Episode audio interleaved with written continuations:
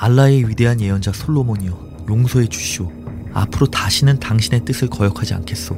당신의 모든 명령에 복종하겠소. 두려움에 떠는 정령을 보고 조금 안심한 어부가 말했습니다. 대체 무슨 말을 하는 거요? 솔로몬은 1800년 전에 죽었소.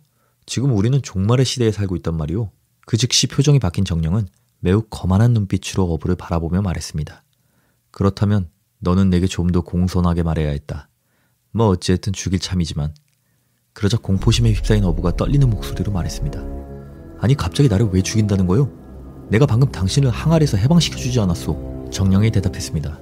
그래서 어떤 식으로 죽을지 너 스스로 선택할 수 있는 은혜를 베풀어 주기로 했다. 무슨 은혜를 그런 식으로 보답한단 말이오? 라고 어부가 소리치자 정령이 말하길 그건 나도 어쩔 수가 없는 일이야. 그래 뭐 특별히 이유 정도는 알려주지. 잘 들어보시길. 나는 신에 맞서 반란을 일으킨 정령 중 하나라네. 다른 녀석들은 모두 솔로몬을 신의 예언자로 인정하고 그에게 복종했지만 사카르와 나는 그런 비굴한 짓은 하고 싶지 않았어. 그러자 솔로몬은 우리를 벌하기로 하고 바라키아의 아들이자 그의 수상이었던 아사프에게 우리를 잡아오라 명령했네. 결국 아사프는 나를 솔로몬의 옥자 앞에 끌어다 놓았지. 솔로몬은 나에게 지금까지의 삶의 방식을 버리고 자신에게 복종하라고 명령했지만 나는 아주 의연하게 거절했네. 그에게 복종하느니 불벼락을 맞는 게 낫다고 말했지. 그 즉시 솔로몬은 나를 이 구리 항아리 속에 가둬버렸고 내가 이 감옥에서 탈출하지 못하도록 신의 권능을 빌어 손수 뚜껑을 봉인해버린 거야. 그런 다음 솔로몬에게 복종하는 정령 중 한 놈이 나를 바닷속에 던져버렸지. 이 항아리 속에 갇혀있던 첫 100년 동안 나는 맹세하고 또 맹세했네. 누군가가 나를 구해주기만 한다면 그와 그의 자손들까지 아주 큰 부자로 만들어주겠다고 말이야. 그 다음 100년 동안은 나를 구해준 은인을 위해 이 세상에 존재하는 모든 보물 창고를 열어주기로 맹세했지. 항아리 속에 갇힌 지 300년이 지났을 때쯤에는 나의 구원자가 나타나기만 한다면 그를 온 세상을 지배하는 강력한 왕으로 만들고 그의 곁에 늘 머물며 하루에 세 번씩 소원을 들어주겠다고 맹세했네.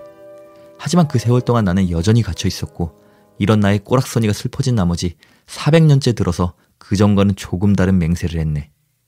누군가가 나를 해방시켜준다면 그를 무자비하게 죽여버릴 것이라고. 단지 어떻게 죽을지 선택할 수 있는 은혜만은 베풀어 주기로 맹세했네. 이것이 바로 자네가 지금 죽을 방법을 선택해야 하는 이유라 할 수 있지 않겠나? 이야기를 들은 어부가 절규하며 살려달라고 빌었지만 정령의 결심은 확고했습니다. 바로 이때 머릿속에 한 가지 묘책이 떠오른 어부가 정령에게 말했습니다. 죽음을 피할 수 없다면 하나님의 뜻에 따르기로 했소. 하지만 죽음을 선택하기 전에 알라의 위대한 이름으로 당신에게 한 가지 질문을 하겠소. 꼭 진실하게 대답해 주시오. 이 말에 정령은 속이 떨려왔습니다. 이처럼 신의 이름으로 부탁해오면 그냥 무시하기가 힘들었기 때문이죠. 정령이 대답했습니다. 그래 알았으니 어서 물어보시게. 어부는 이렇게 물었습니다. 내가 알고 싶은 것은 당신이 정말로 이 항아리에서 나왔냐는 것이오. 신의 이름을 걸고 맹세할 수 있겠소? 정령이 대답했습니다. 그렇다. 맹세하는데 나는 분명히 이 속에서 나왔다. 그러자 어부가 말하길 난 도저히 믿어지지가 않소. 당신 같은 거대한 정령이 저런 작은 항아리에 발한짝 넣을 수 있겠소? 그런데 어떻게 그 거대한 몸 전체가 다 들어간단 말이오? 정령이 억울한 목소리로 말했습니다. 하지만 난 분명히 이 속에 있었다니까. 아까 이놈도 직접 내가 항아리에서 나오는 모습을 봤잖아. 혹시 보지 못했더라도 내가 신의 이름을 걸고 맹세하는데 못 믿겠다는 거냐? 어부는 단호한 목소리로 말했습니다.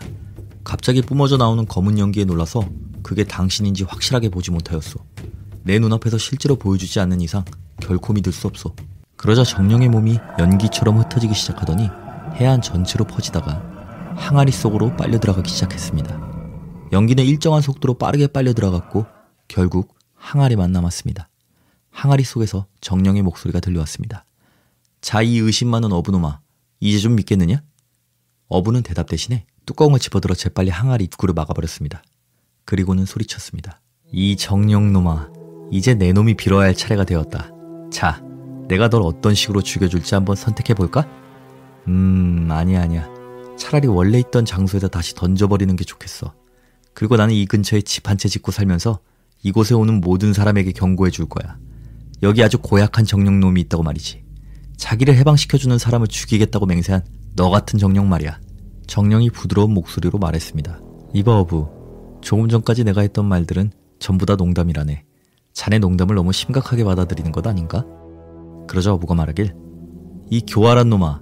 조금 전까지 너는 정령 중에서도 가장 커다란 존재였지만 지금은 작은 항아리에 갇혀있는 세상에서 가장 조그만 자가 되었구나. 넌 바다로 돌아가게 될 것이다. 그 오랜 세월 동안 그 속에 있었다고 했지? 이제 최후의 심판 날까지 거기 있게 될 거야. 내가 너에게 목숨을 애원할 때 넌 콧방귀만 끼어댔지. 자, 이제 돌아갈 시간이다. 정령이 다급하게 소리쳤습니다. 제발 나를 풀어주시게. 나가면 정말 잘해주겠다고 약속하네. 그러자 어부가 쏘아붙였습니다. 너는 한낱 배신자일 뿐이야. 내가 만일 경솔하게 널 신뢰하는 일이 있다면 그땐 정말 목숨을 잃어도 할 말이 없을 것이다.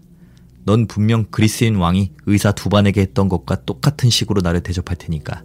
자, 내 놈에게 해주고 싶은 이야기가 하나 있으니 한번 들어보거라. 페르시아 주만 지방에 그리스 출신의 왕이 있었습니다. 이 왕은 아주 심각한 상태의 나병 환자였었는데요. 왕궁의 의원들이 그를 고치기 위해 모든 치료법을 써보았으나 아무런 효과가 없었습니다. 더 무슨 치료를 해야 할지 몰라 손을 놓고 있을 때 각종 언어와 의서에 통달한 두반이라는 의원이 왕궁을 찾아왔습니다. 왕을 만난 두반은 이렇게 말했습니다. 폐하, 모든 의원이 치료에 실패했다고 들었습니다.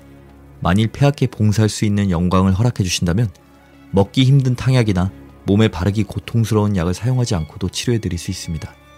왕은 정말 두반의 말대로 치료에 성공한다면 대대손손 부자로 만들어주는 것은 물론 가장 아끼는 신하로 삼겠다고 약속했고 이에 두반은 한술 더 떠서 하루면 왕의 병을 낫게 할 수 있다고 장담하고는 치료에 필요한 도구를 만들기 위해 숙소로 돌아갔다가 내일 다시 오겠다고 말했습니다.